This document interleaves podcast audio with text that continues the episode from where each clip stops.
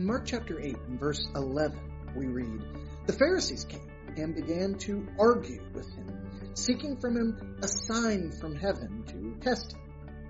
And he sighed deeply in his spirit and said, Why does this generation seek a sign?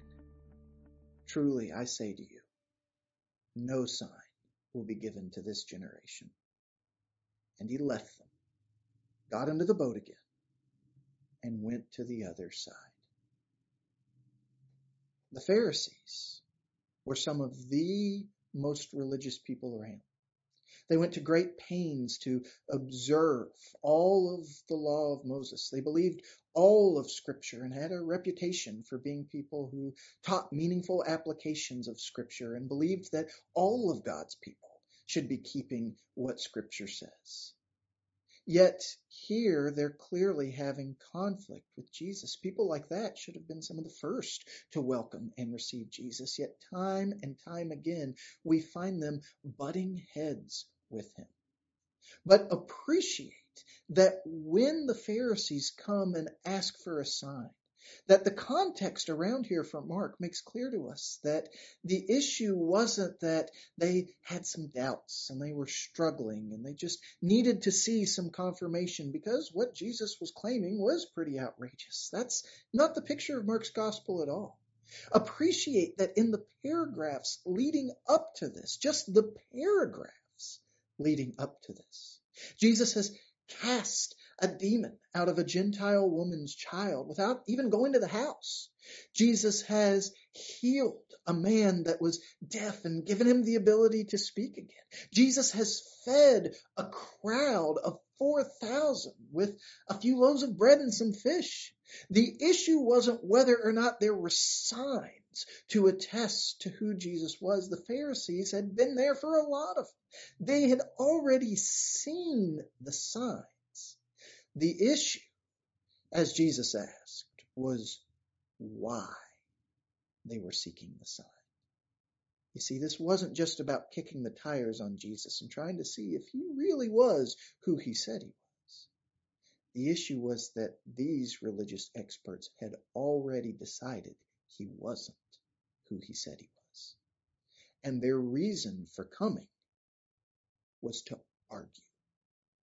It was to test. They weren't seeking a sign in hopes that maybe they would see or hear something that would help them settle the unease in their own hearts and be confident about Jesus' identity. They were seeking a sign because they wanted to find something to attack him over. And how did Jesus react? Jesus sighed. He sighed deeply within his spirit.